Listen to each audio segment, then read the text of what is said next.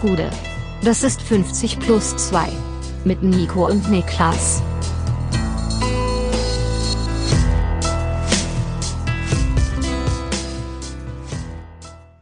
»50 plus 2, ein ganz normaler Donnerstag.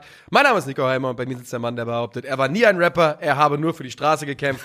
Niklas Levinson. Von wem war die Line ursprünglich? Ist Bushido, oder? Ja, ja, genau. Und heute, sieht meine, heute sehe ich mein Poster in dem Laden da hängen. Ah, stimmt, ja, ja, ja. Ich glaube, das war Bushido. Auf welchem Song? Hieß der nie ein Rapper? Ich glaube ja, hieß, ja, wahrscheinlich, oder? Bushido, nie ein Rapper. Jawohl, da gibt's Part 2 und 3 wohl auch. Ah, nice. Ja. ähm, Mittlerweile er. ja ähm, hier so Liebespodcaster, ne? Also mit seiner Partnerin zusammen, glaube ich. Die machen so. Ey, der, der macht, der macht einen Partner-Podcast, der macht äh, bei RTL eine Reality-TV-Serie, so im Sinne von äh, Keeping Up with the Bushidos. Ja, Und ähm, ja, ich glaube, der Rubel muss irgendwie rollen. Der Rubel muss rollen und ich glaube, musikalisch ist es nicht mehr der Fall. Deswegen, ne? Da Nee. ist- Ir jetzt irgendwann ist ja auch, glaube ich, die Zeit einfach vorbei. Klar. Also du bist dann irgendwann, bist du irgendwie Mitte 40 und dann ist diese Gangsterschiene, die du gefahren bist, irgendwann Schwierig einfach auch, auch nicht mehr cool. Die ist einfach Sido auch hat nicht mehr cool. gut bekommen. Ja, so sehr einem- gut, sehr gut. Irgendwann hat er gesagt hier, hey du, hey du. Ja. Und dann war es plötzlich cool, ja. ja das, ähm, Astronaut, so Sachen hat er gemacht. Ja, so ist es. Ja. So ist es. Und äh, mal gucken. Wir wollen aber heute natürlich trotzdem über Fußball sprechen. Ja. Außer du hast noch irgendwelche Geschichten zu erzählen. Ist irgendwas in deinem Leben geschehen passiert? Ich kann eine Sache sagen und ich werde eisern nicht verraten, was es ist, ja. aber ich habe seit, seit wenigen Wochen etwas Neues begonnen und ich, mein Ziel ist es, diese Sache jetzt lange zu machen, lange im Sinne von mehrere Jahre, Ja. um dann irgendwann zu sagen, ich mache übrigens seit mehreren Jahren diese eine Sache. Duschen.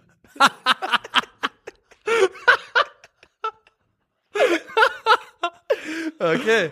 Ja, interessant. Also du willst nicht verraten. Nein, ich werde es nicht du- verraten. Du es mir off-camera verraten? Nein, auch, nicht. Okay. Ich, will, ich habe es noch, Geheim, kein, geheim. ich hab's noch keinem anderen Menschen verraten. Okay. Und ist es was, damit wir, damit, damit die Zuhörer und ich eine grobe Idee haben, ist es was, wo du dein Haus für verlässt oder passiert Ja, es zu ich Hause? verlasse mein Haus dafür, ja. Okay, gehst du dafür woanders hin quasi? Ich gehe dafür irgendwo hin, ja. Ha. Passiert es draußen oder gehst du in ein anderes Haus rein? Mehr verrate ich dir nicht. Sag doch nur das Nein, noch. ich gehe woanders hin. Gehst du woanders rein in ein Haus? Ich gehe rein in ein Haus.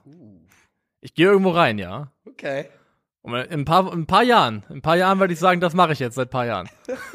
das ist der Plan. Okay. Ja, interessant. Äh, ihr könnt uns gerne mal eure Tipps äh, Vermutungen anstellen, ja. Ja, äh, das, da werden wilde Sachen kommen, kann ich jetzt schon mal ähm, in den Raum stellen. Aber interessant, irgendwann werden wir es rausfinden.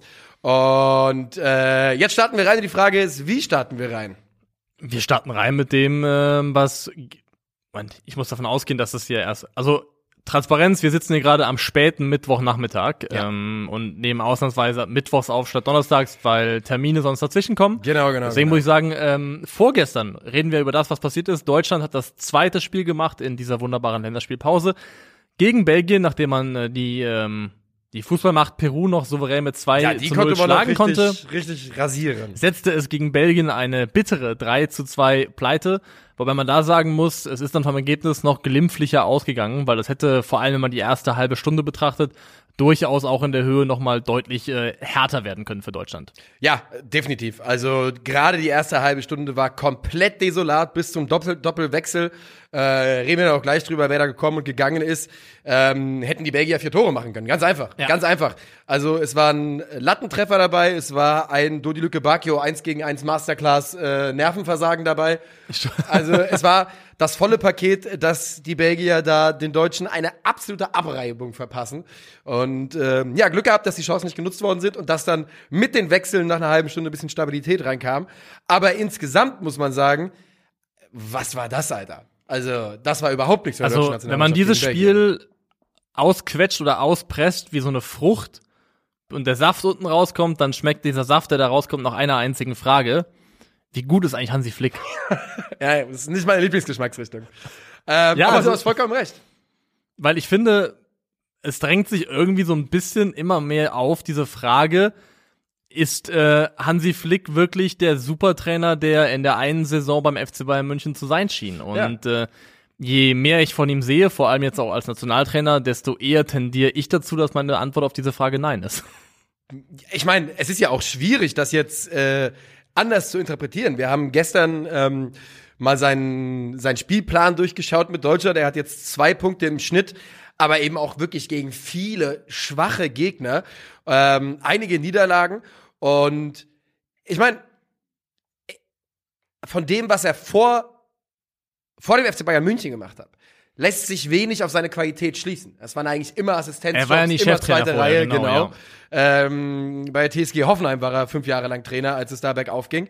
Ähm, aber ja, es, es lässt sich sehr, sehr schwierig irgendwie einschätzen. Und beim FC Bayern, man, wir haben schon ein paar Mal drüber geredet. Man hat da manchmal das Gefühl, dass diese Mannschaft so mit, mit einem Trainerwechsel und damals ja weg von Kovac, Manchmal hat man das Gefühl, die muss man einfach nur noch dann in den richtigen Bahnen halten und vielleicht gar nicht, äh, gar nicht so viel machen. Jetzt ist das fies, das so zu sagen und wahrscheinlich hat er ganz, ganz tolle Arbeit geleistet. Beim DFB macht er es schlicht und ergreifend nicht bis jetzt. Nee, das ist einfach nicht der Fall. Und ich würde auch schon noch mal über die Bayern-Zeit sprechen wollen, dass diese Saison 2019-20, in der man alles gewonnen hat, so ein bisschen vielleicht der perfekte Sturm war. Perfect Storm, wo alles so zusammenkam. Einfach eine ganz brutale Teamqualität, eine Mannschaft, die einen aus sich heraus, glaube ich, einen extremen Hunger hatte, weil dann auch Spieler dabei waren wie Lewandowski, die auch noch diese Krönung auf allergrößter Ebene gebraucht haben, so ein Champions Ja. League-Titel zum Beispiel. Das war einfach noch nötig, glaube ich, auch so aus einem eigenen Karriereantrieb heraus. Und da waren Spieler dabei, die ja auch von Kovac so ein bisschen abgekanzelt wurden, die, glaube ich, auch eine extreme Motivation hatten, es Ja. dem so ein bisschen zu zeigen. Thomas Müller zählt da allen voran dazu. Das war der 200 kmh Kader oder wie auch immer der Spruch war, ne? Ja, dass man nicht genau 200 fahren kann mit einer Mann, mit einem Kader, der eben irgendwie nur 100 im, im äh, unter unter der Haube hat. Ja. Und da waren einige dabei, glaube ich, die halt so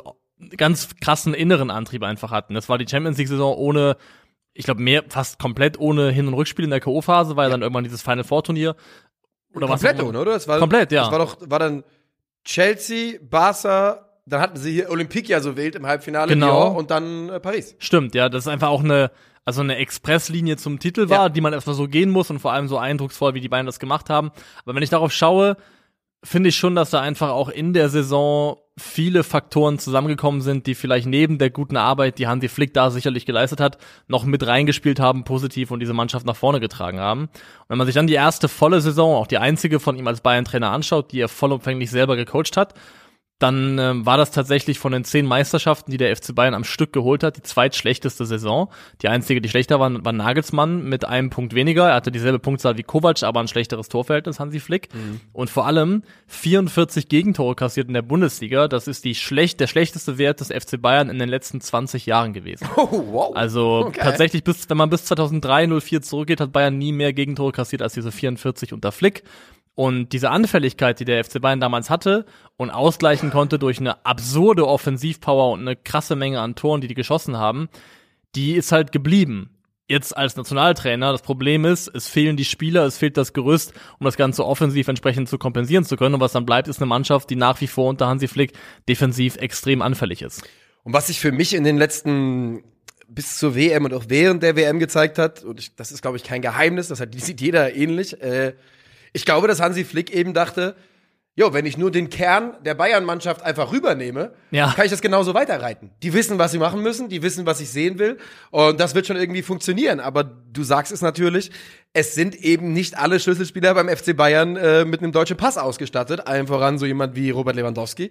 Ähm, Spieler wie Alfonso Davies, die auch in einer mangelhaften Genau. Restabsicherung Dinge lösen können, weil sie einfach Tempo haben, um Sachen zuzulaufen, die ganz viele andere Spieler nicht zulaufen können. Und das scheint jetzt plötzlich nicht ganz so zu funktionieren. Und das Ganze ähm, ist natürlich ja in einem in einem absoluten äh, Autounfall von WM äh, dann geendet für die deutsche Nationalmannschaft, die wo danach dann beschlossen wurde, dass es mit Hansi Flick weitergehen soll. Ähm, ich habe ja schon im letzten September nach dem nach der Länderspielpause gesagt, ich hatte da keinen Bock mehr drauf, aber ich verstehe natürlich auch, dass man im DFB, das muss ich wirklich sagen, ich verstehe komplett, dass man sagt, wir machen A weiter auch nach der WM, ähm, denn man hat auf dem Papier nicht viele bessere deutsche Trainer und vor allem keine, die verfügbar sind. Von daher verstehe ich den Gedanken schon, auch wenn ich persönlich der Meinung war, dass es nicht richtig ist. Und das Ganze ging dann jetzt in die erste Länderspielpause 2023 unter dem ja, Motto, alles neu macht der Rudi. Ähm, es hieß, man wird neue Leute berufen, die, äh, man wollte die neue Fan-Nähe zelebrieren, man war die lästige Binde los und äh, alles, alles neu und sportlich leider gar nicht so viel neu am Ende des Tages. Nee.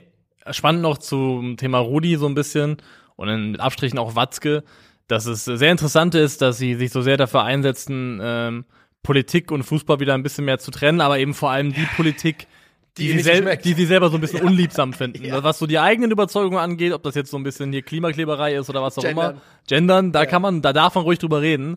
Aber das andere, das, was einem nicht so gut in den Kram passt, da doch bitte jetzt Fußball und Politik wieder ein bisschen trennen. Ja. Aber das ist auch nur ein Nebenkriegsschauplatz. Ähm, ja, Deutschland hat in, wenn man ab 2022 guckt, in diesen, äh, ich glaube, 14 Spielen und da haben sie Flick 18 Gegentore kassiert, also mehr als eins pro Spiel. Wenn man sich die Qualität vieler dieser Gegner anschaut, dann ist das definitiv zu viel. Und ich muss ganz ehrlich sagen, damals, als er berufen wurde, als er Nationaltrainer wurde, kam er ja mit einem sehr, sehr guten Ruf. Ja, Also da waren wir auch alle, inklusive uns. Ja, natürlich. da haben wir, das ist die ist der richtige Entscheidung, Name. liegt nahe und hat bei den Bayern äh, zu dem Zeitpunkt einfach sehr, sehr gute Arbeit geleistet gehabt. Einmal diese Megasaison, dann auch Meister geworden ähm, im äh, Folgejahr darauf. Mehr nicht, glaube ich, ne, im, in dem Folgejahr Folgejahr. nicht. Da sind sie gegen Pokal PSG gegen ausgeschieden und gegen Kiel, äh, wo Thomas Müller schlechte Laune hatte nach dem Stimmt. Ja, ja. Aber alles in allem halt sehr, sehr gut. Nur ich muss sagen, von allem, was so Hansi Flick mitgebracht hat, an so ein Mühe an positiver, ja, so ein bisschen Aufbruchsstimmung, Optimismus, der ist für mich komplett verflogen. Also ich gucke mittlerweile auf Hansi Flick und es fühlt sich für mich komplett an, einfach nur wie eine Fortsetzung dessen, was es vorher gab, unter neuem Namen. Eingelöft. Eingelöst, ja. Ja, ist so, ist so.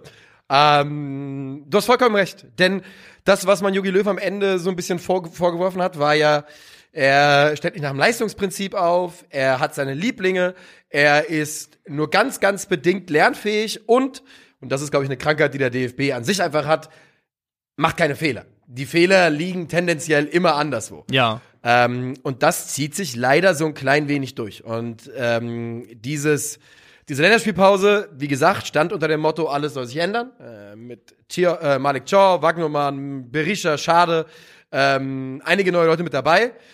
Und gegen Belgien erleben wir dann eine Aufstellung beim ersten Härtetest, die genau das Gegenteil uns eigentlich suggeriert. Ja. Nicht von wegen neue Leute haben eine Chance, sondern hier die, die ihr kennt, die das eh nicht so gut gemacht haben, denen vertrauen wir. Wenn es vom Gegner auch nur ansatzweise ernst wird, gehen wir sofort zu dem zurück, was wir alle schon kennen, was für uns das altbewährte ist. Ja. Und dann spielen eben trotzdem wieder plötzlich Timo Werner und äh, Thilo Kehrer.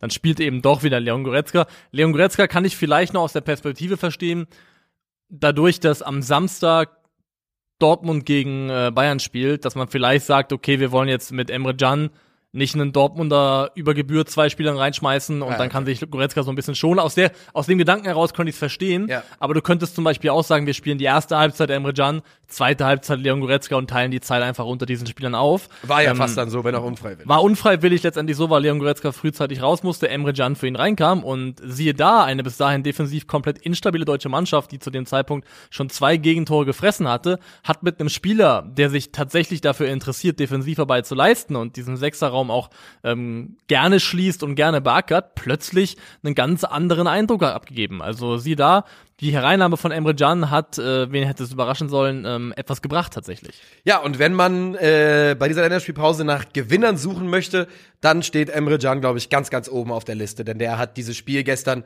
komplett stabilisiert. Also Vielleicht sogar der singulare Gewinner, der einzige richtige Gewinner. könnte sein. Könnte absolut sein, ja. Füllkrug, Füllkrug würde ich halt auch als Stimmt, haben, stimmt, ja. Füllkruger auch, doch hast du recht. Aber ansonsten bin ich da bei dir. Äh, Florian Wirz war sicherlich kein Gewinner und äh, keiner von den Neuen war ansonsten ein Gewinner. Ähm, und Emre Can haben auch nicht viel Zeit bekommen zum Gewinnen, muss man sagen. Genau, wir haben ja, wir haben es mal nachgeschaut. Hast du es gerade offen? Oder Also Malik? Chow hat gar nicht gespielt, Joscha Wagner hat 14 Minuten gespielt, Berisha 35 Minuten und Kevin Schade 35 Minuten. Ja. Und wie viele Minuten Felix einen Mecher bekommen hätte, wenn das Spiel anders gelaufen wäre, sage ich mal, steht dann auch in den Sternen. Ja. Ähm, alles in allem aber haben die neuen Gesichter jetzt nicht wahnsinnig viel Raum zur Entfaltung bekommen. Nee, und natürlich, das muss man fairerweise sagen, zum, zum Kennenlernen, zum Testen gehört natürlich auch, sich solche Spieler im Training anzuschauen. Ja, klar. Aber ähm, das sind verkackte Freundschaftsspiele, Mann. Da kann man einfach auch sagen, wisst ihr was, Jungs, äh, ihr spielt von Anfang an. Und das war eindeutig nicht gewollt. Und wenn man dann Belgien besiegt, weißt du, wenn die deutsche Mannschaft dann morgen gestern 3-0 gewinnt, ist doch scheißegal, dann redet natürlich keiner darüber. Ja. Aber das tut man eben nicht. Und sehr, sehr guter Tweet von äh, Stadion, Eck, Stadion Check, ich weiß nicht so genau auf Twitter. Ähm, hast du den gesehen? Nee. Mit äh, Deutschland macht ernst, kein, kein Gender-Gagger, verzichten komplett auf Ja, Innenverteidigung. stimmt, ja. Ähm, und genau so war's. Und man muss so ein bisschen darüber reden. Also, man ruft, man, man beruft diese Jungs, man lässt sie in Freundschaftsspielen nicht spielen. Stattdessen geht man zurück auf die Sachen, die man kennt. Wir reden seit Monaten davon, Goretzka Kimmich funktioniert nicht. Wir haben gestern gesehen, Goretzka Kimmich funktioniert immer noch nicht. Und ich bin an einem Punkt, wo ich mich halt frage, alles jetzt darüber hinaus an Veränderungen, und die braucht es in dieser Nationalmannschaft, ist ja relativ eindeutig etwas, was der Trainer nicht möchte. Nee. Er will ja nicht. Er möchte das ja nicht. Er will mit denen weiter. Und ich erlebe auch Hansi Flick leider, und es hat sich bei seiner Bayern-Zeit, vor allem hinten raus, wo es dann mh, sportlich auch mal un unliebsame Ergebnisse gab, das das frühe Champions League aus gegen PSG, ähm, Pokal aus etc., wo es auch dann Spannungen gab, die so ein bisschen zutage traten. Ich glaube ja unter anderem auch zwischen ihm und Hasan Salihamidzic. Habe ich ihn durchaus als stur erlebt. Also Hansi Flick macht jetzt für mich nicht im Gesamteindruck, ähm, wirkt er nicht wie jemand, der sehr offen für Input von außen ist, offen für Veränderungen, die er nicht von von sich heraus irgendwie ähm, antritt oder anschiebt. Also der Eindruck, dass er recht stur ist, relativ stark verharrt in den Dingen, in die er sich in den Kopf gesetzt hat, den habe ich leider schon.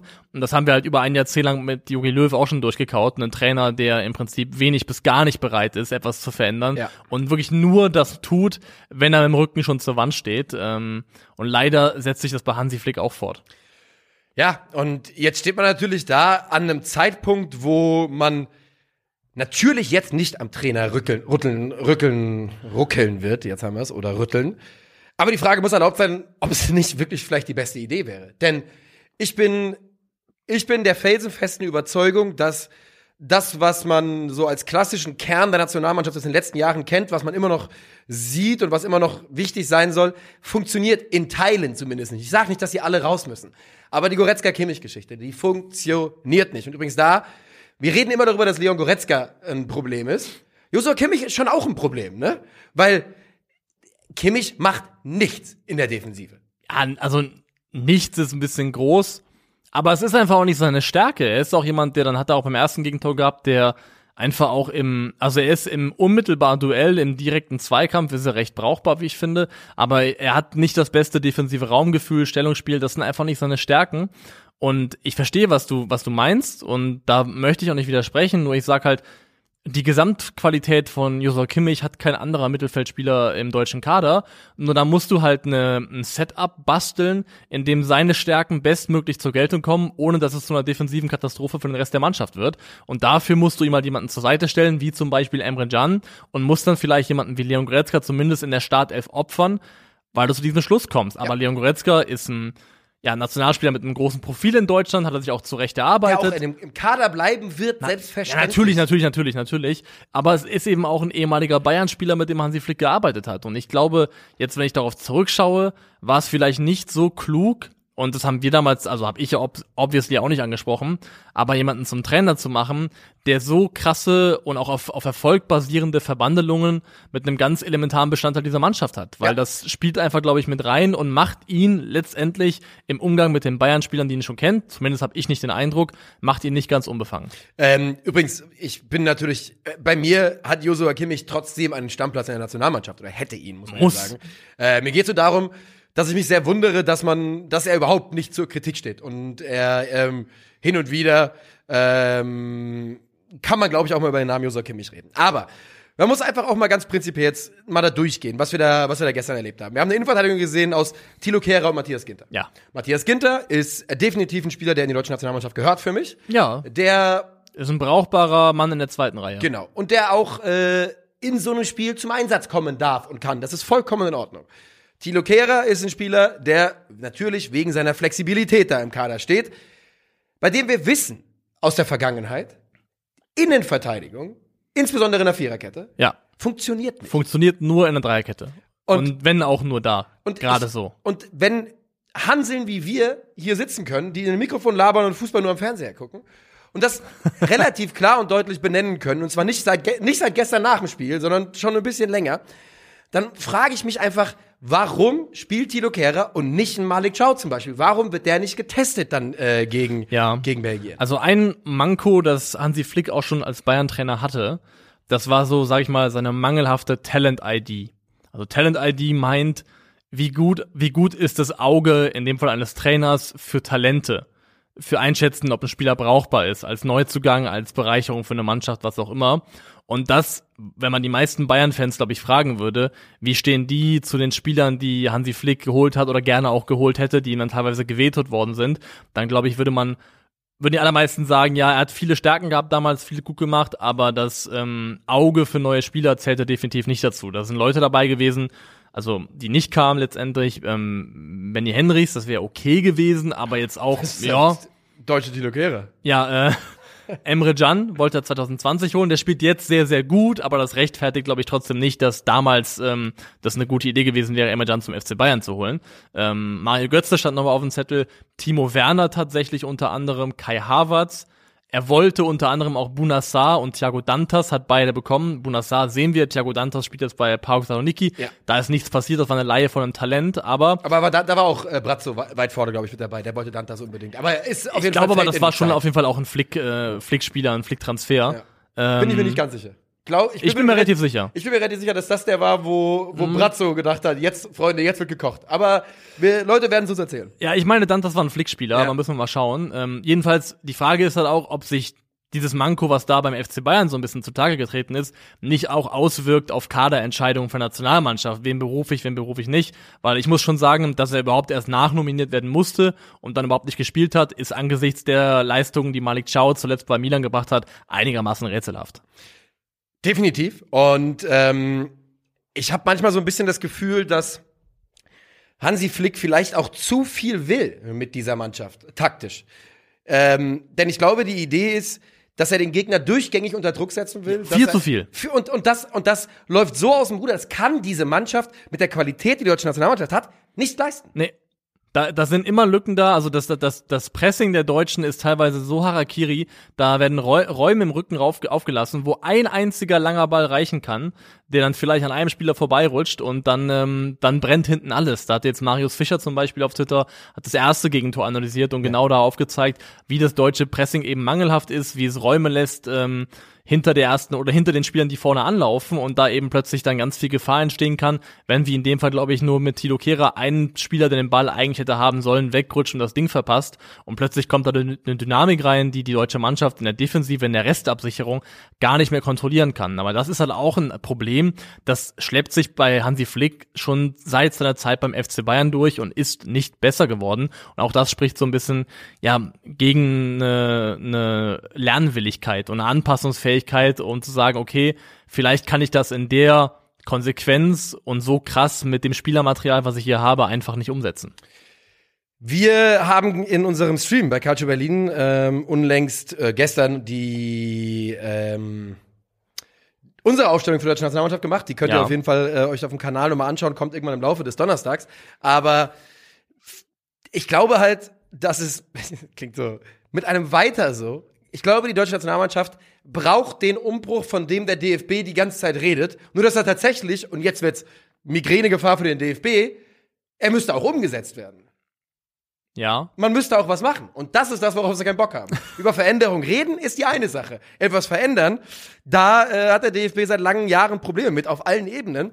Und es ist ja auch, ne, es steht ja alles unter der Zurückeroberung der Fans jetzt. Man will die Leute ja. wieder reinholen. Die sollen sich wieder in die deutsche Nationalmannschaft verlieben.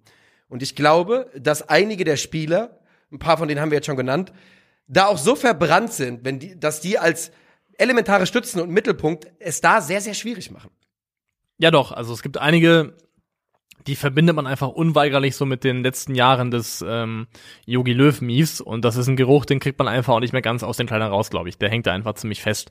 Ähm, das letzte, was ich zu dem Themenkomplex noch sagen wollen würde, weil wir reden jetzt auch schon sehr, sehr lange über das Thema, ähm, ist die Auswechslung von Florian Wirtz, die würde ich gerne noch mal kurz ja. ansprechen. Ich habe kurz nachgeschaut, äh, du hattest recht, Dantas war ein Flick, äh, ein Flick-Wunschtransfer. Und er hat dann gesagt, als Bratzo wohl so ein bisschen durchgesteckt hat, dass er den nicht verpflichten will, fest nach der Leihe, da gesagt, da werde ich richtig sauer, äh, gerade bei Dantas. ja, und Dantas ist sicherlich ein ordentlicher Fußballer, spielt das bei PAOK, ist auch fein, Besser aber es ist halt niemals Bayern-Material. Nein, natürlich nicht. Und, ähm, aber ja, Florian Wirtz wurde auch in der ersten Halbzeit noch ausgewechselt. Ähm, Leon Goretzka ging ja verletzungsbedingt vom Feld. Florian Wirtz war es leistungsbedingt, wurde ausgewechselt. in Köln, hat ihm natürlich die, ähm, den wunderbaren Moment eingebracht, vom Kölner Publikum ausgepfiffen zu werden bei der Auswechslung. Und, also wie man ähm, einen Jungen dem zum Fraß vorwerfen kann, das ist wirklich Ja, unglaublich. Hansi also viel Flick- schlimmer kann man es nicht machen, als was Hansi Flick gestern mit, mit ihm gemacht hat. sagt dann nach dem Spiel, er hat heute nicht den besten Tag gehabt, wie sehr viele andere auch. Ähm, das ist nun mal so, da muss er durch. Er ist so gut, das spornt ihn eher noch an. Ich weiß nicht, ob es ihn anspornt, aber ich finde es grundsätzlich fragwürdig. Einen 19-Jährigen, der, bei dem es eigentlich schon außergewöhnlich ist, dass er überhaupt wieder Kandidat ist, dass er jetzt schon wieder auf dem Level spielt, auf dem er eigentlich bei Leverkusen in den letzten Wochen unterwegs war, ausgerechnet in Köln so rauszupicken. Ja. Ist ja fair enough, Florian Wirtz hat nicht gut gespielt, aber ich glaube nicht, dass es maßgeblich etwas ändert, wenn du ihn bis zur Halbzeit drauf lässt und dann Natürlich einfach nicht. mehr rauskommen lässt aus der Kabine. Nein. Aber diesen Spieler ohne Not, und ich habe gestern im Stream das gesagt, und ich sage es auch hier, wenn Florian Wirtz ein Juwel wäre vom FC Bayern München, wäre das nicht passiert. Wegen Hansi Flicks eigener Bayern-Vergangenheit, aber auch weil der FC Bayern anderes Standing hat und wo du davon ausgehen kannst, dass dann, wenn das ein Bayern-Juwel passiert, dass du vielleicht am nächsten Tag, also früher hättest du auf jeden Fall Rummenigge und oder Höhnes auf der Matte stehen gehabt, Ja. die darüber gesprochen hätten, dass es ein unverschämter Vor um Vorgang ist und Umgang mit Bayern-Spielern. Und man muss auch mal sagen, Florian Wirtz war in diesem Spiel mit Sicherheit nicht schlechter als zum Beispiel Timo Werner. Nee. Die- Das war genauso ein No-Show. Also, das war, ich verstehe es nicht und ich finde, was man da ganz klar ablesen konnte, war null Fingerspitzengefühl. Null Ja. Gefühl für die Situation. Nicht nur, dass es einfach eine fiese Bestrafung ist für einen 19-Jährigen, den nach 30 Minuten runterzuholen, sondern auch noch im Stadion, in dem er am meisten gehasst wird, vielleicht im einzigen Stadion in Deutschland, wo er überhaupt gehasst Ja. wird. Äh, und den da nach 30 Minuten so den Leuten zum Fraß vorzuwerfen, und da mache ich den Fans übrigens keinen Vorwurf, ne? Köln-Fans Nee, nee, also bitte, die- also die können gerne auspfeifen, das ist schon in Ordnung. Ähm, und da, es sind einfach, für mich sind, es sind durch diese Länderspielpause nicht weniger Warnsignale geworden, sondern eigentlich nur mehr. Ja. Und auch Marc-André Ter Stegen natürlich nicht mit einer Glanzleistung gestern. Ich fand, ähm, gut sah er nicht aus, aber ich glaube, der ist dann einfach auch im Kollektiv da mit untergegangen. Und damit machen wir den äh, Komplex äh, deutsche Nationalmannschaft hoffentlich zu bis zur nächsten Länderspielpause. So ist es. Und äh, wir gehen weiter und äh, es geht. Wollen wir über die Eintracht sprechen? Ja. Also, ich weiß nicht, ob ja. du willst, Ja. aber wir werden es tun. Ja, Eintracht Frankfurt. Ähm, es passiert mal wieder einiges. Es ist ja nichts Neues mehr, dass im, dass im Sommer bei der Eintracht viele wichtige Leute gehen.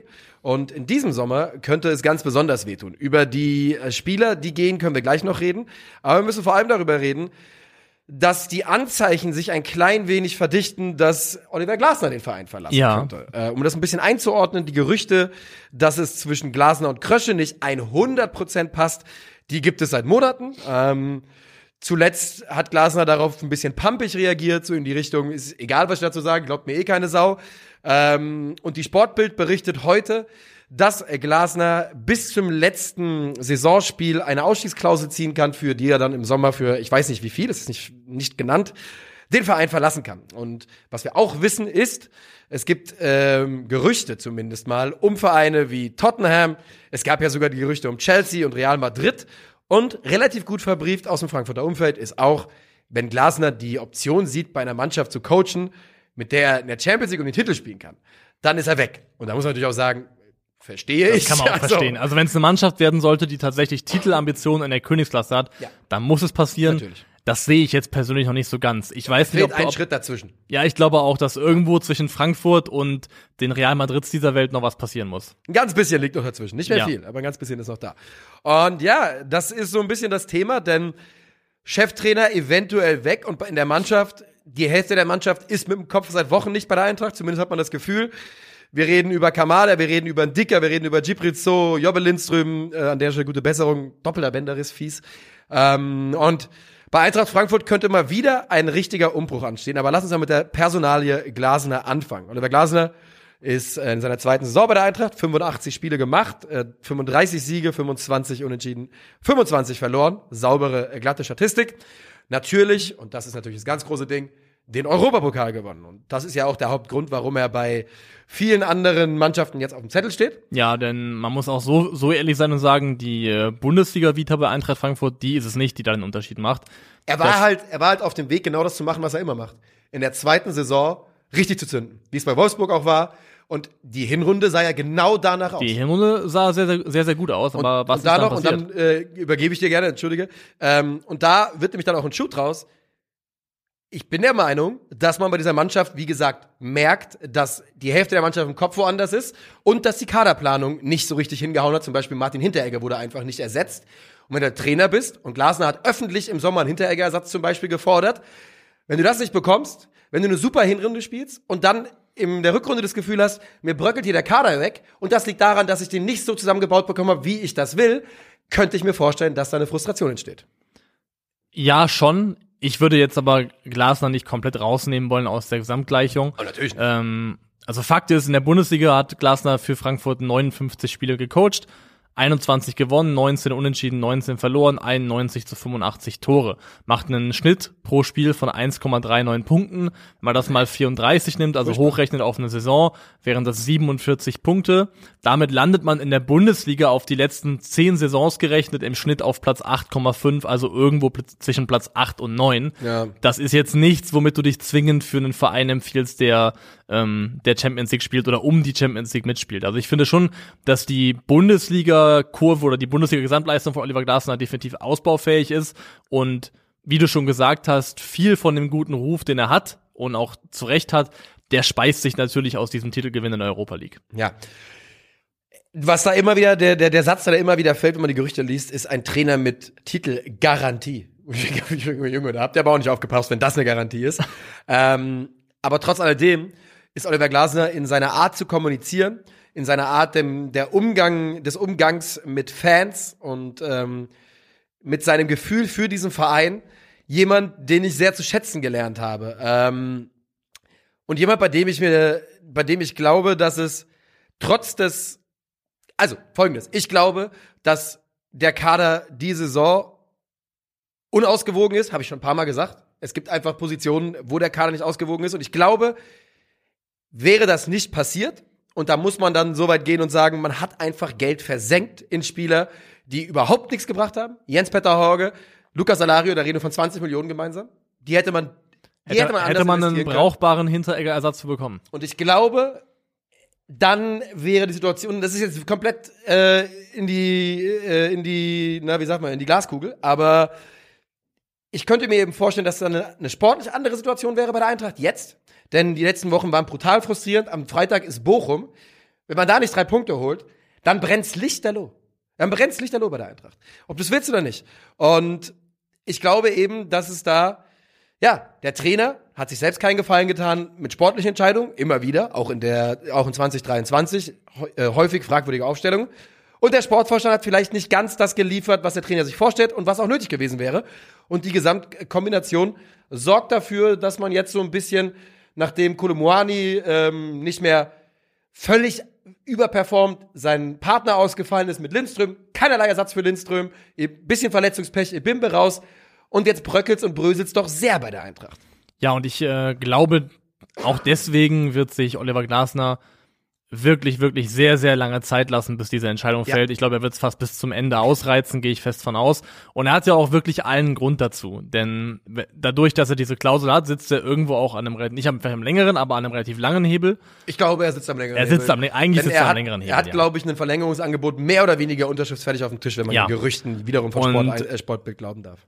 Ich wüsste nicht, warum man jetzt frühzeitig das oder ohne Not, ohne richtigen Druck das jetzt schon unterschreiben sollte. Du hast bei der Eintracht ähm, den irgendwie auf Führungsebene schwelenden Konflikt, glaube ich, da irgendwie zwischen Aufsichtsratsvorsitzender Philipp Holzer und Vorstandssprecher Axel Hellmann, wo es ja auch irgendwie schon Berichte gab über ein Rücktrittsangebot von Holzer an Hellmann, damit der bleibt, weil da auch irgendwie so die Gefahr ist, dass Hellmann vielleicht komplett langfristig zur DFL abwandern könnte. Ähm, also da, da auf Führungsebene ganz oben in der obersten Etage gibt es eine offene Frage, wie da die Zukunft aussieht, wer da die prägenden Personen Ja. sind. Dann hast du den Kader angesprochen. Indika und Kamada sind definitiv weg. Ich gehe fest davon aus, dass Lindström und So den Verein eben, ebenfalls verlassen werden. Bei, bei Lindström ist die einzige, und das ist jetzt ein ganz blöder Wort, ganz blöder Satz in dem Ja. Zusammenhang, die einzige Hoffnung ist, dass er wegen der doch relativ schweren Verletzung vielleicht äh, dann sagt, ich will noch ein Jahr Wiederaufbau machen. Aber ansonsten bin ich komplett bei dir, ist für mich auch weg. Genau, also wenn die Verletzung es nicht verhindert, würde er gehen. Und ganz ehrlich, Kolomoani hat jetzt ein Marktwert-Update bekommen auf 65 Millionen. Er hat Die jetzt Eintracht nicht nach Europa kommt? Wiederschauen. hat jetzt gerade auch für Frankreich in beiden Spielen gestartet. Ja. Der hat einfach jetzt Startelf gespielt für Frankreich neben Kian Mbappé. Ja. Also Das sind ja nicht die einzigen Namen. Man muss ja, man muss ja auch über die Namen reden, die vielleicht nicht in der vordersten Reihe stehen. Aber Lucas Alario ist Todesunglück. Rafael Santos Boré gefällt's auch gerade nicht. Ansgar Knauf möchte gerne glauben, äh, bleiben. Ich glaube, da muss die Eintracht-Führung sich sehr genau fragen, ob man bereit ist, sieben Millionen für den zu bezahlen nach den, nach den letzten Monaten. Sebastian Rode ist kein Spieler, mit dem man in irgendeiner Form längerfristig planen kann. Also, wir reden da eventuell wirklich, und was weiß ich, ob Mario Götze bleibt, wenn es nicht nach Europa geht. Was weiß ich? Der ist gekommen, weil er Champions League spielen wollte. Und wenn du diese ganzen Unwägbarkeiten hast auf allen möglichen Ebenen und siehst, okay, hier bricht vielleicht vor allem was auf was eigentliche Leistungsträger angeht, ein großer Teil dieser Mannschaft weg, dann weißt du ja so oder so, auch selbst wenn der Sportvorstand das mit Neuzugängen ähm, bestmöglich kompensiert und im Sommer einen sehr, sehr guten Job macht. Du musst diese ganzen Spieler neu einarbeiten, die bisschen einander kennenlernen, sich aneinander gewöhnen. Du musst die neu ins System reinfügen. Du musst überhaupt erstmal rausfinden, wie willst du eigentlich spielen.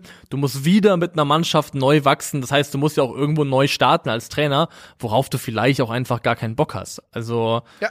von daher, ich verstehe es, wenn Oliver Glasner sich Zeit lässt und je nachdem, wie sich das Trainerkarussell bewegt, glaube ich schon, dass da noch eine Tür, die ein oder andere vor allem auf der Insel aufgehen könnte, die dann auch am Ende interessant genug sein dürfte für Oliver Glasner, um zumindest ernsthaft darüber nachzudenken, das zu machen. Ja, und Anders gefragt, glaubst du, Oliver Glasner ist in der Saison 23, 24 noch Eintracht-Trainer? eher nicht. Eher nicht. Nee, eher nicht. Ich hätte noch, äh, Ja. ich habe drei Angebote für dich. Ja, okay. Drei Namen. Ja. Von denen ich sage, es ist nicht so unwahrscheinlich, dass einer von den dreien vielleicht in der kommenden Saison, wenn Glasner denn gehen sollte, Eintracht Frankfurt äh, trainiert. Okay. Ähm, Hit me. willst du so ein Deal or No Deal sagen? Ja, okay, okay, sag's mir. Okay. Ähm, Lucien Favre. Tendenziell Deal.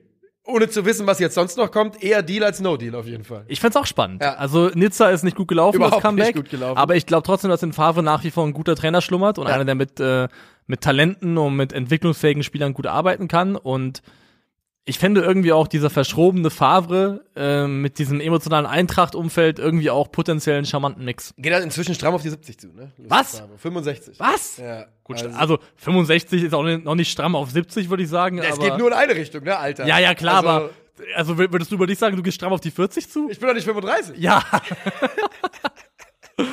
aber gut, ja, 65 ist Also schon. schon, schon ein bisschen älter, als ich gedacht habe. Doch, er sieht, er sieht jünger aus. Er sieht Find ich wirklich auch. jünger aus, Find finde ich ich auch. Er hat sich gut gehalten. Ja. Ähm, Aber tendenziell eher Deal als No Deal. Ralf Hasenhüttel. Ich meine, du weißt, da weißt du halt, was du kriegst. Und ich weiß, weiß nicht, ob ich das unbedingt wiedersehen will bei der Eintracht. RB-Schule. Aber auch tendenziell ja. Auch tendenziell Deal. Ja. Es gibt so viel schlechtere auf dem Markt, dass auch da tendenziell Deal. Okay, und der letzte Name ist, und da glaube ich wirklich, dass es gehen könnte, weil ich glaube einfach, dass das eine gute Jahr ihm nicht gereicht hat, um vor allem im äh, nicht deutschsprachigen Ausland ausreichend Fuß in die Tür zu kriegen. Jerry Seoane. Oh! Ich dachte, jetzt sagst du Sebastian Hoeneß. Jerry Seoane wäre der, den ich am liebsten hätte von den drei. Ja? ich. Ja. Ja, das ist auch, glaube ich, die spannendste Gesamtpersonalie. Doch, das wäre, glaube ich, äh, meine Wunschwahl. Also, warum denn nicht? Am wirklich, ich bin der Meinung, egal wie die Saison geht, zu Ende geht, ich würde weiter mit, Oli- mit Oliver Glasner gerne arbeiten. Ja. Aber wenn es sich eben so ähm, anbahnt, wie es es gerade tut, dann doch äh, gerne Jerry Seoane. Einen Themenblock haben wir noch, wir machen aber eine kurze Unterbrechung. Alles klar, einen Moment. Jo, da sind wir wieder. Wir mussten kurz unterbrechen, weil gerade die Meldung reinkam, dass der erste FC Köln eine Transfersperre von zwei Jahren Breaking. News. Ja. Ähm, es geht um die Verpflichtung eines 19-jährigen Nachwuchsspielers, der äh, aus Ljubljana kam. Und äh, dort wird dem FC vorgeworfen. 17 sogar nur. Genau. Hab ich. Ah, jetzt 19. Jetzt ist er 19. Das, äh, ja, genau. Äh, und da wird dem FC vorgeworfen, dass man äh, ihn angestiftet hätte, vertragsbrüchig zu werden. Da hat, haben sie jetzt Recht bekommen, Ljubljana, für den Augenblick. Nee, nee, er ist 17. Achso, warum habe ich denn beim Express gerade 19 gelesen? Weil er in der U19 spielt, na sowas. ähm, und äh, jetzt geht es eben darum, dass man aktuell, statt jetzt, äh, eine Transfersperre bekommen hat. Man hat jetzt äh, 21 Tage Zeit, um vom Internationalen Sportgerichtshof, äh, Sportgerichtshof Einspruch einzulegen. Das wird der FC mit Sicherheit machen. Ähm, die Newslage ist aber jetzt noch so wirr und so dünn, dass wir darauf jetzt hier nicht weiter eingehen können. Aber habt mal ein Auge auf Calcio Berlin. Wenn sich das Ganze äh, erhärtet, verhärtet, dann werden wir auf- jeden Fall noch was dazu machen. Gehen wir aber rüber noch zu einem kurzen Augenblick zu einem letzten Thema äh, und gucken nach München. Genau, denn ähm, wie es sich gehört, wenn irgendwo ein neuer Trainer aufschlägt, wird erstmal gefragt, bringt dieser Trainer nicht vielleicht doch den ein oder anderen Spielern von seinem Ex-Verein mit zum neuen Arbeitgeber? Also möchte ja unter anderem ja auch einen Co-Trainer vom FC Chelsea holen, Thomas Tuchel, äh, Mr. Barry, yes. glaube ich, heißt der gute Mann. Mhm. Und jetzt äh, wird aber eben bereits berichtet, äh, sowohl von Sportbild als auch von der Times, dass Kai Havertz respektive äh, Mason Mount Namen sind, die zumindest mal in München diskutiert wurden. Bei Kai Havertz sieht so aus, war ja auch einer von den Spielern, die ähm, ich glaube äh, Hansi Flick unter anderem gerne bereits beim FC Bayern gesehen hätte dass der Name zwar diskutiert worden sei, aber das Ergebnis aktuell erstmal ist, dass die Bayern den Transfer nicht konkreter verfolgen, da die Position eigentlich im Team bereits besetzt ist, mit Thomas Müller, mit Jamal Musiala auf der 10 so ein bisschen. Mhm. Und da würde ich auch bei Kai Havertz kurz und knapp sagen, unterschreibe ich so, gehe ich nicht von aus, dass es passieren wird, da der Vertrag auch bis 2025 läuft. Er ist aktuell, auch wenn es nicht viele Tore sind, Chelseas Topscorer mit sieben Toren. Und ähm, da würde ein Preis aufgerufen werden, glaube ich, sicherlich um die 65 bis 70 Millionen Euro. Also, die haben ja 82 bezahlt, oder? Ja, wo ich ganz klar sagen würde, das werden die Bayern nicht machen, vor allem, weil ich glaube, dass sie, also der FC Bayern wird, wenn nichts Gravierendes passiert, glaube ich, im Sommer 2024 alle Hebel in Bewegung setzen, um Florian Wirtz zu verpflichten. Und da macht es keinen Sinn, jetzt auf einen Kai Havertz drauf zu gehen, der potenziell zumindest auch auf einer ähnlichen Position zum Einsatz kommen könnte. Außerdem gibt es ja auch noch Gerüchte um einen jungen Mann von Barcelona, der ein bisschen, wenn auch ein klein wenig weiter hinten zu Hause ist, äh, namens Javi. Ähm, ich finde es wirklich schade. Also Kai Havertz beim FC Bayern ist natürlich eine Sache, wo ich sofort sage, ja, versuchen. Ist ja klar. Ne? Ja? Ja, natürlich, natürlich. Warum? Weil Thomas, ich, Thomas Müller, auch bei dem läuft die Zeit irgendwann ab. Und äh, bei Harvard ist noch nicht ganz geklärt, was die endgültige Position ist. Vielleicht äh, kann er, äh, kann er bei Bayern dann doch in die Rolle als Stürmer reinwachsen. Wer weiß es denn, auch wenn ich es nicht ertrage, ihn da zu sehen, ehrlicherweise. Mir geht's aber vor allem ganz einfach darum, dass der FC Bayern wie immer, ich sag's doch, es sind die größten Opportunisten im europäischen Fußball. Und wenn die, wenn dann ein Fenster aufginge, wo man Kai Havertz für, und das ist der große Punkt, unter Marktwert, günstig, so wie Leroy ja. Sané damals verpflichten kann. Wo du einen Spieler holen kannst, der deutscher Nationalspieler ist, der viel gesehen hat, der sich auf höchstem Niveau bewiesen hat und den günstig zurückholen kannst, dann schickt der, dann schickt der FC Bayern München erstmal zu und guckt dann, wie man ihn unterbringt. Die Qualität ja. sollte reichen. Aber du hast natürlich vollkommen recht. Die Position ist mit jemandem Jamal Musiala hoffentlich für, aus Bayern Sicht für Jahre besetzt. Und ich glaube, dass eben Kai Havertz beste Position genau da auch wäre. Und von daher, ja, wohl eher nicht, aber ich fände es trotzdem nicht unspannend. Ja, also ich bin, ich wäre davon überhaupt nicht überzeugt. Ich ähm, sehe keinen Bedarf. Ich sehe aktuell in, ich sehe in Florian Wirtz aktuell auch die vielversprechende Investition bin und es würde auch reichen, die 2024 zu tätigen. Und wenn du dann 2024 Wirtz und Musiala im Kader haben solltest, plus vielleicht noch, je nachdem, ob er noch Lust hat oder ob er noch ähm, fit genug ist, ein Thomas Müller noch in der Hinterhand, ja. dann hast du auf der Position eine Qualität, die für mich eine Verpflichtung von Kai Havertz überflüssig macht in dem Moment, vor allem weil ich sage, der FC Bayern sollte sich schon dringlichst bemühen, im Sommer dann auch neben Choupo-Moting, der sich auch erst da rein entwickelt hat, dringlichst einen zweiten richtigen Neuner zu verpflichten. Ich frage mich übrigens so ein bisschen, also ich glaube auch, dass die Bayern dumm wären, nicht auf Wirtz zu gehen, aber ich könnte, ich könnte mir vorstellen, dass wir die ganze Zeit einen Namen vergessen, denn ich glaube, Bayern intern gilt Paul Wanner als eines der krassesten Talente, die, die Musiala mal ausgenommen in den letzten zehn Jahren da rumgelaufen sind. Ist jetzt 17 Jahre alt, ja. ist genau auf der Position zu Hause, hat sich gerade für den DFB und gegen den ÖFB entschieden. Ähm, aber ist natürlich noch relativ weit weg, ist ja vollkommen klar. Ähm, aber immerhin ein, auch jüngster Bundesligaspieler der Bayern gespielt. Ist ein berechtigter Einwand, muss man sagen, oder ich muss sagen, ich habe halt von Wanner nicht so viel gesehen, weil er auch einer von den Spielern ist, die ja. unter Nagelsmann jetzt nicht wirklich zum Zug kamen zuletzt. mit 16 ähm, Jahren und 15 Tagen sein Bundesliga-Debüt gegeben. Das ist schon krass. Ja. Aber im Zweifelsfall auch noch ein Argument mehr dafür, warum man vielleicht nicht unbedingt ähm, Havertz holen Kai Havertz holen sollte, vor allem eben bei der Vertragslage. Anders sieht es da aus bei Mason Mount. Das ja. ist der zweite Spieler, der als möglicher Bayern-Kandidat in dem Fall von der Times ins Spiel gebracht wird. Thomas Tuchel soll wohl als ähm, großer Bewunderer, großer Fan von Mason Mount als Fußballer gelten. 24 Jahre alt, hat bei Chelsea nur noch einen Vertrag bis 2024. Die Verhandlungen stocken so ein bisschen und bei einem Jahr Restlaufzeit kann man da vielleicht darauf hoffen, dass man preislich zumindest im Vergleich zu Kai Havertz etwas, ähm, ja, etwas besser davonkommen könnte bei einem möglichen Transfer. Ja, Mason Mount, ähm, natürlich ein Spieler, ich glaube, letzte Saison hatte er seine, die großartige Assist-Saison, ne? ähm, wo er relativ viele hatte. Elf Tore, zehn Vorlagen. Elf Tore, zehn Vorlagen. Sehr, sehr starke Saison. Muss man aber mhm. auch sagen, war ähm, eine absolute Outlier-Saison für ihn. Also er hatte, glaube ich, sechs und sechs war vorher das ja. Beste. Die Saison, ähm, glaube ich, auch Probleme verletzungsbedingt deutlich schwieriger. Chelsea ja eh relativ schwierig. Die Saison 21, 22 kann man auch schnell ähm, in ein etwas relativierendes Licht rücken. Denn von diesen äh, 10 Toren, 11 Vorlagen, also 21 Torbeteiligungen, hat er 15 gemacht gegen Teams, die am Ende der Saison auf Platz 15 und schlechter standen. Und Was, was ein Bully, Alter. ja, Nur gegen die ganz richtiger Kleinen. Bully. Ey, alleine, ich glaube, alleine sechs davon gegen Norwich, die letzter wurden, und zwei gegen Watford, ja, die vorletzter wurden. Also acht von 21 Torbeteiligungen gegen die beiden mit abgeschlagenen Absteiger der Premier League. Ja. 15 von 21 insgesamt gegen Platz 15 abwärts. Das relativiert so ein bisschen die auf dem Papier sehr stark aussehende Saison. Also seine großen Glanzmomente hat er vor allem gegen die schlechtesten Teams der Liga gehabt. Ist ein sehr guter Standardschütze. Ne? Da Ja. kann man sagen. Und das, das ist, glaube ich, seine allergrößte Stärke. Ja, und das färbt auch dann die Statistiken, so Assists und auch äh, Shot-Creating Actions, ähm, Schlüsselpässe, die werden auch so ein bisschen eingefärbt ins Positive von den relativ vielen Standards, die er getreten hat, ja. Weil ich würde mich mal so weit aus dem Fenster lehnen zu sagen, in meiner Wahrnehmung, und jeder weiß, ich gucke keine Premier League, ist Mason Mount eigentlich kein Weltklasse-Spieler. Nee. Und mit 24 bist du in einem Entwicklungsrahmen angekommen, wo ich nicht weiß, wie viel noch kommt. Und wo ich aber glaube, also ich sehe nicht, wie das passt.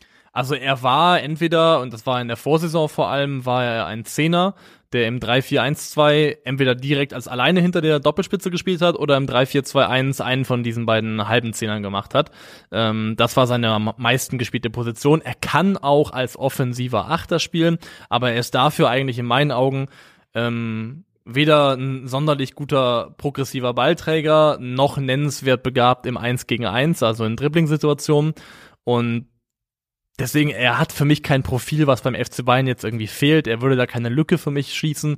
Und selbst bei Vertrag bis 2024, was man so liest, erhofft sich Chelsea trotzdem irgendwie eine Ablöse ab 50 Millionen Euro aufwärts, um die in die Hand zu nehmen für diesen Spieler, der, bei dem nicht klar ist, ob er deinen Kader überhaupt in irgendeiner Form signifikant besser macht.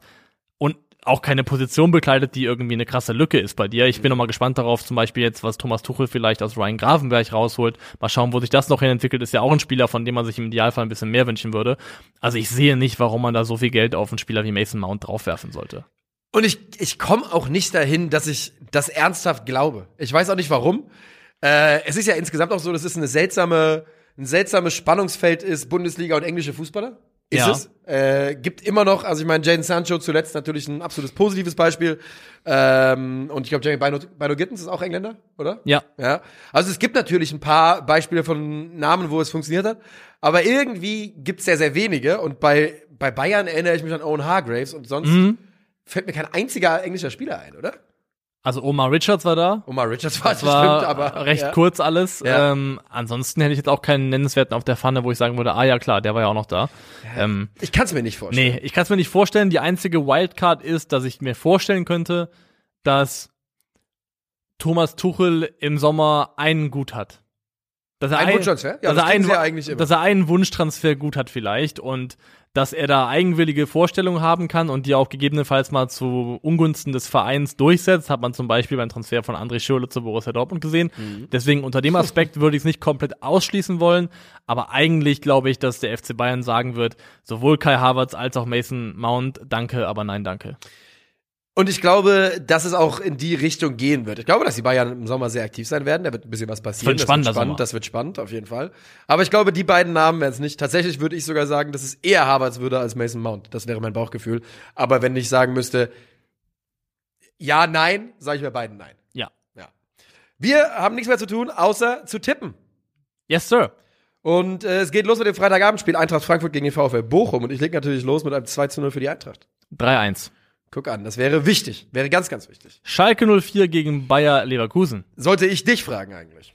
Ach, stimmt, ja. Ja. Ähm, Ist ohne- der Run vorbei? Ist der ungeschlagene Run vorbei? Ohne Moritz 04? Jens, glaube ich. Ja. Äh, und das ist für mich auch gleichbedeutend mit, ja, der Run geht zu Ende. Und ich sage, da geht das Spiel aus 0 zu 2.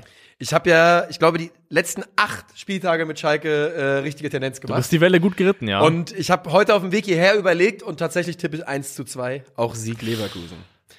Union, Stuttgart. Der VfB wird punkten. Und zwar bei einem Unentschieden, einem 1 zu 1. Einem 0 zu 0. Ja, okay. Freiburg gegen Hertha BSC. Freiburg gegen die Hertha. Könnte wieder mal letzte Patrone Sandro Schwarz sein. Ja, aber ich sag trotzdem 2 zu 1 Sportclub. Das könnte dann die Luft dünn werden. Ich, kann mich auch nicht richtig. Was hast du gesagt? 2-1? 2-1, ja. Komm, sag ich, auch wenn ich nicht wüsste, wie, wie Freiburg das machen soll, ich sag einfach mal 3-0.